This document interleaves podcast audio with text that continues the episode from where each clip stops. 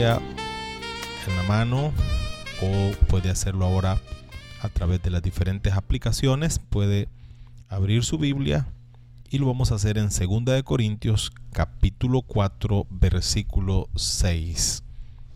Segunda de Corintios capítulo 4 versículos a partir del versículo 6.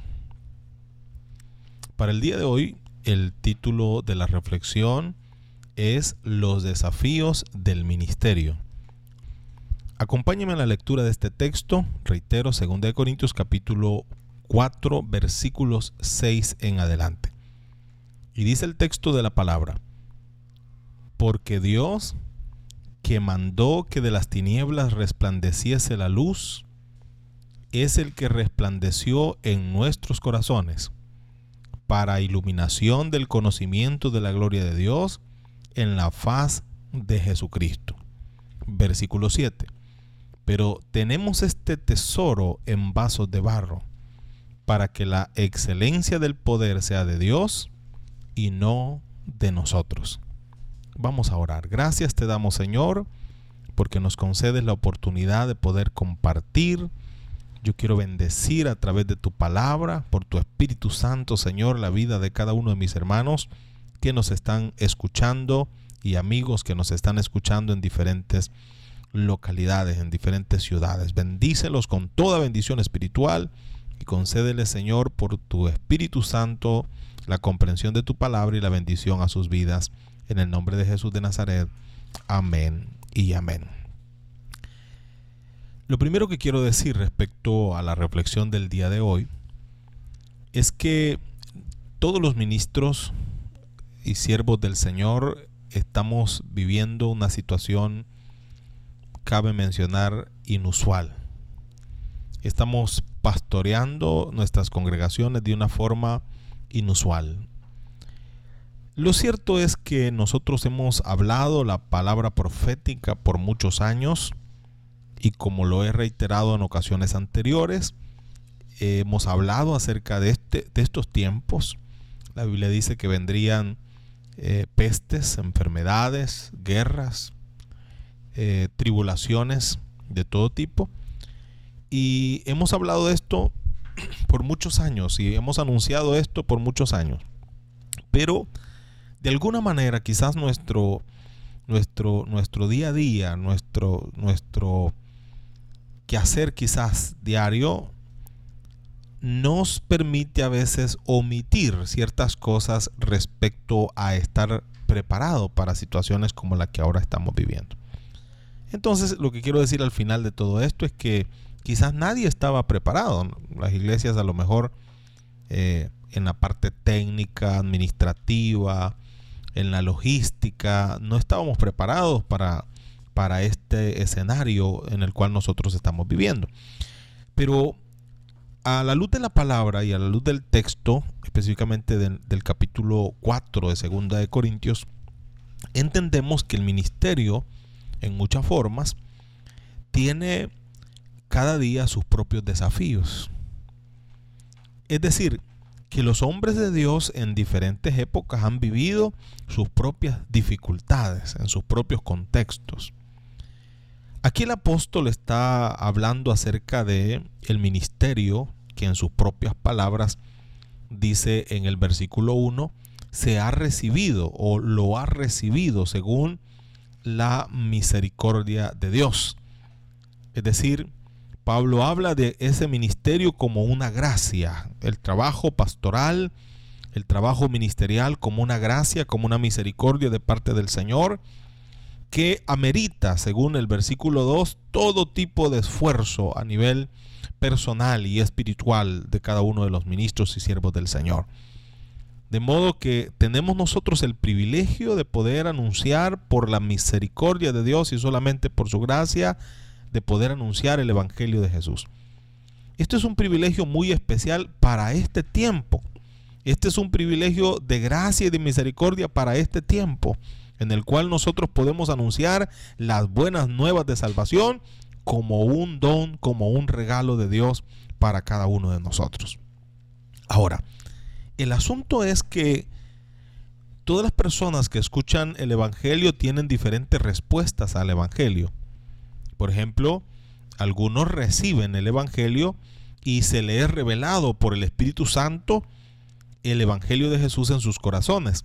Pero para otros dice la palabra del Señor en el versículo 3 del capítulo 4, segunda de Corintios que estudiamos, dice que para otros este Evangelio está encubierto. Es decir, aquellos que se pierden. Muchos son nutridos a través de la palabra del Señor en esta, en esta época, en este tiempo. Gloria al nombre del Señor, que muchos ministros y siervos de Dios están a través de los diferentes medios y plataformas anunciando las, las, buenas nuevas del Señor, no solamente a su iglesia local, sino más allá.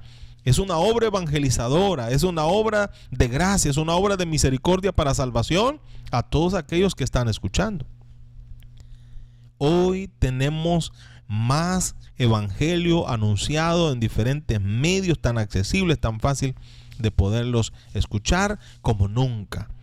Sin embargo, siempre tendremos esta dificultad. Es decir, hay un grupo de personas que reciben el Evangelio con alegría por la obra de Dios en sus corazones, pero para otros el Evangelio continúa encubierto, es decir, para aquellos que se pierden. Y la razón por la cual el Evangelio continúa encubierto para muchos, dice el versículo 4, en los cuales el Dios de este siglo, esto habla de Satanás, cegó el entendimiento de los incrédulos para que no les resplandezca la luz del Evangelio de la gloria de Cristo, el cual es la imagen de Dios. La comprensión o no comprensión del Evangelio no está sustentado en que se es un ser inteligente o no. El hecho es que Dios nos ha creado a todos los seres humanos seres inteligentes. Pero la comprensión del Evangelio va más allá. La palabra de Dios dice que no es del que quiere ni del que corre, sino de aquel quien Dios tiene misericordia. Cada uno de nosotros y los que me están escuchando que ya tienen a Jesús en su corazón, esto no es el fruto de nuestra inteligencia. Usted no puede venir y decirme, pastor, gracias a mi inteligencia yo llegué a la conclusión que el Evangelio era el camino que debería de, tomar y decidir. Usted no puede hacer eso, porque sencillamente la luz de Dios sobre nosotros la comprensión del Evangelio de Jesús sobre nosotros es la obra de gracia y de misericordia de Dios sobre nosotros. Así que cada día deberíamos de vivir agradecidos porque la gracia de Dios nos ha alcanzado. Es decir, que hay muchas personas allá que a lo mejor quieren, pero no pueden. Y la razón está sustentada en el versículo que recién leímos, versículo 4, porque Satanás, el Dios de este siglo, ha cegado el entendimiento de los incrédulos, que viendo no ven, que oyendo no oyen. Estos desafíos ministeriales son, por más, muy interesantes. Ahora estamos en este medio, en esta plataforma, anunciando el nombre del Señor para ahora, para este tiempo. Pero muchos, aún así, a pesar de lo que están oyendo y a pesar de lo que están viendo, aún así sus corazones están cegados. Ahora, volvamos al versículo 6 que leímos al inicio. Y dice el texto, porque Dios que mandó que de las tinieblas resplandeciera la luz, esto hace, la cita es Génesis 1.3. Hágase la luz.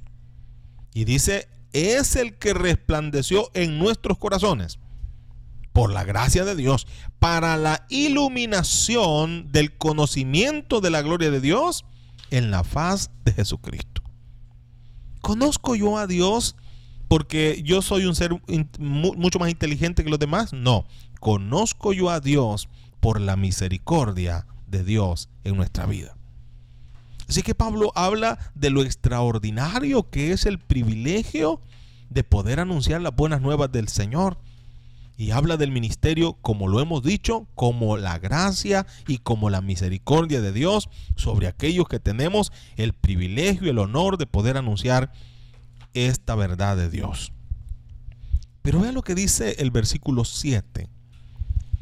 Pero tenemos este tesoro. Uno, el privilegio de anunciar las buenas nuevas de salvación. Dos, el Evangelio mismo en nuestro corazón. Pero tenemos este tesoro en vasos de barro. Otra vez entiéndase esto, no depende de nosotros. Ahora estaba pensando que algunos predicadores equivocadamente hemos creído que el poder de una predicación tiene que ver con el tono de nuestra voz. Algunos creen que cuanto más gritamos, como que la palabra es mucho más poderosa. Pero eso es un error, porque el poder del Evangelio no depende de nosotros, ni de nuestra voz, ni de nuestro carisma. Esto, esto es, es algo que usted y yo debemos de entender. El poder del Evangelio tiene que ver con la gracia, la misericordia de Dios, y es el poder de Dios en nosotros. Este hecho descriptivo del versículo 7 me parece muy interesante. Habla del tesoro, del evangelio y del ministerio. Y dice, pero tenemos este tesoro, ¿a dónde? En vasos de barro. Entre muchas cosas, eso significa en un recipiente frágil. Alguien me dijo, pastor, ¿y los pastores también se enferman? ¿Y los pastores también tienen dificultades? ¿Y los pastores también lloran? Bueno, si somos, somos barro como cualquier ser humano. Ahora, tenemos un enorme privilegio. Tenemos un enorme privilegio como lo tiene aquel que tiene a Cristo en su corazón y tiene la verdad de Dios en su corazón. Pero hay una realidad. Somos seres humanos frágiles. Y la razón, oiga, esto todavía es mucho más extraordinario. Primero, es que tenemos este tesoro en vasos de barro. Y la razón de esto es, versículo 7, para que la excelencia del poder sea de Dios y no de nosotros. Si logramos algo, Dios bendiga a los pastores que, que tienen ministerios muy exitosos en realidad yo oro por ellos y los felicito. Y clamamos a Dios que Dios siga bendiciendo mucho más. Otros quizás se vuelven críticos.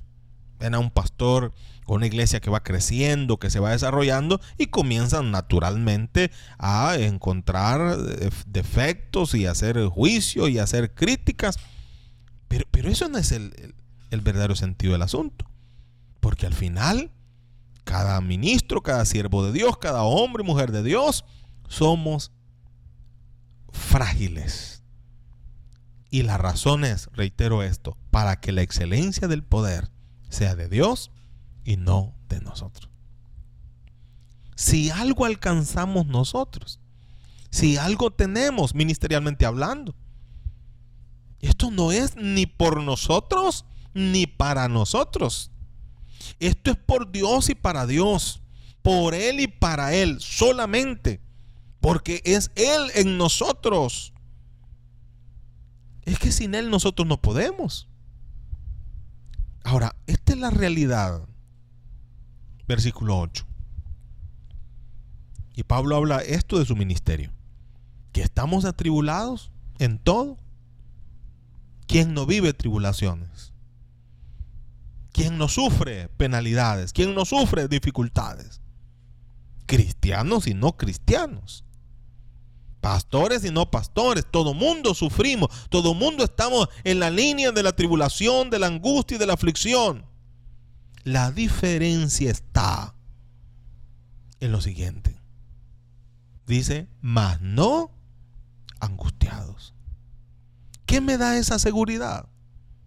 ¿Qué me da esa certeza? Nosotros podemos vivir como pueblo de Dios, como gente de Dios, ahora mismo una tribulación.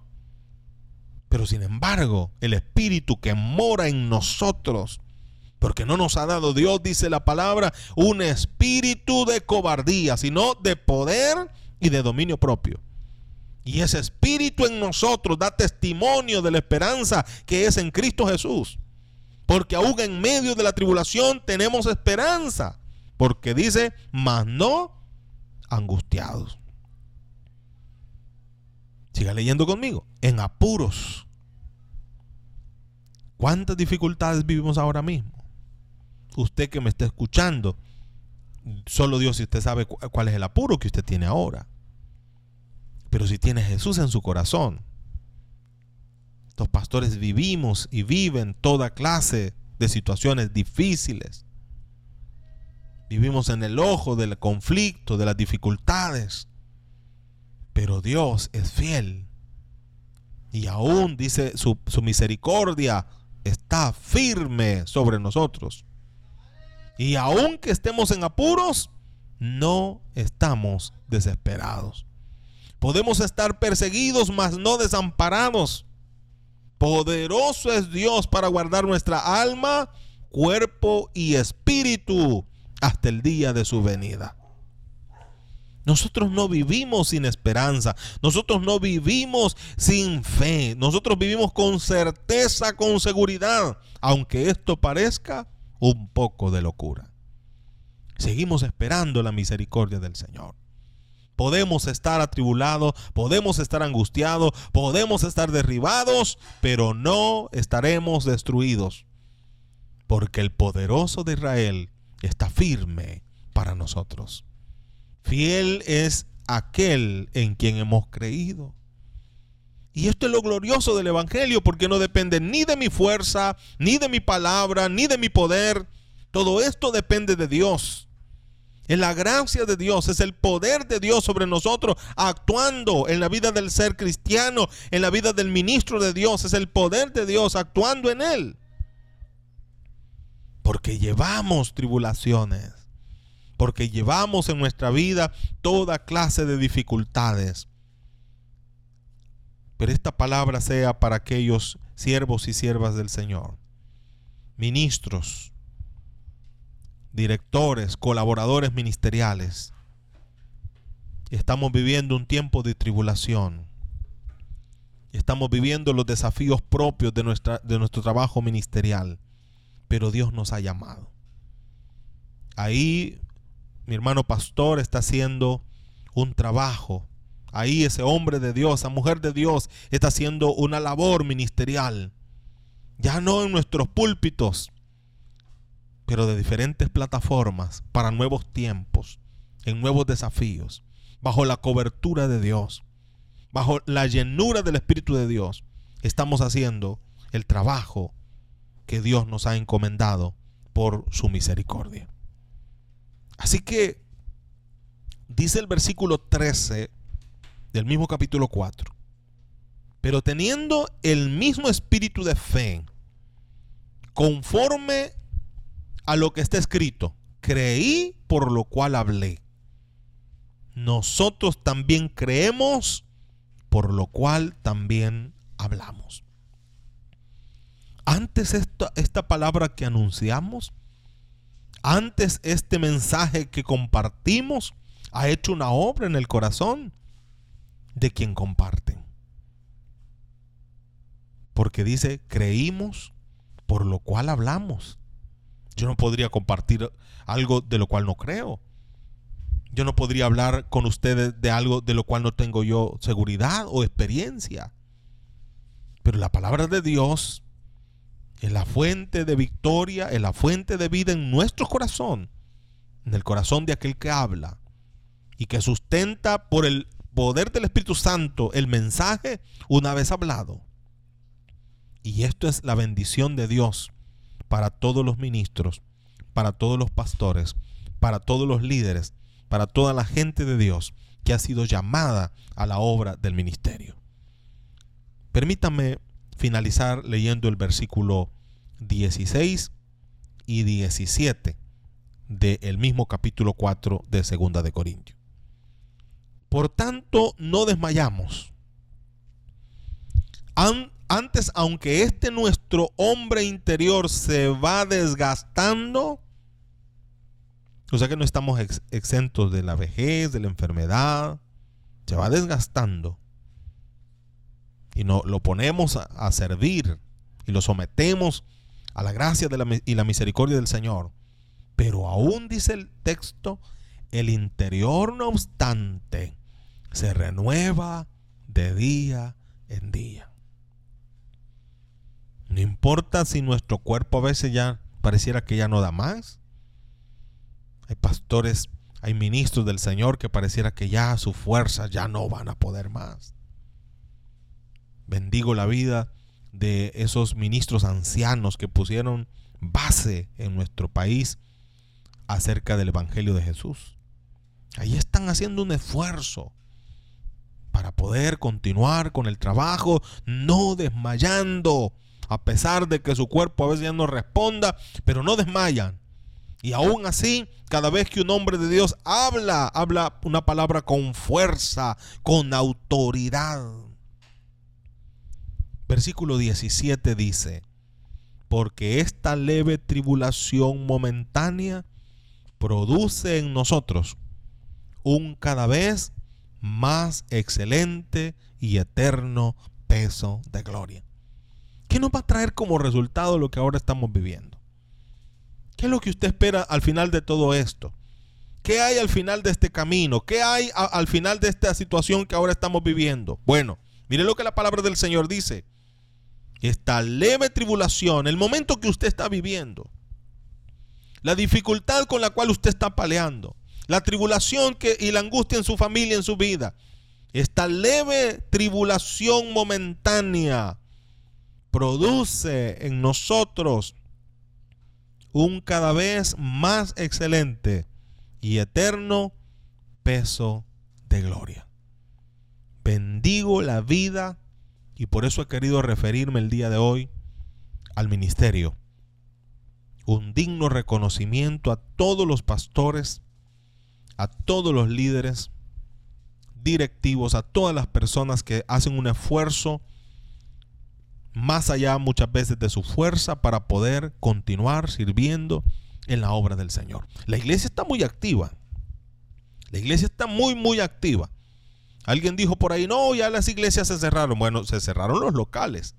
Pero la iglesia no la pueden cerrar. Hay, actividad, yo veo pastores ahí trabajando, haciendo la obra social, llevando alimento, llevando oración a los enfermos, anunciando el evangelio. Es que la iglesia no puede cerrar. Ni aún las puertas del infierno prevalecen en contra de la iglesia, mucho menos una enfermedad.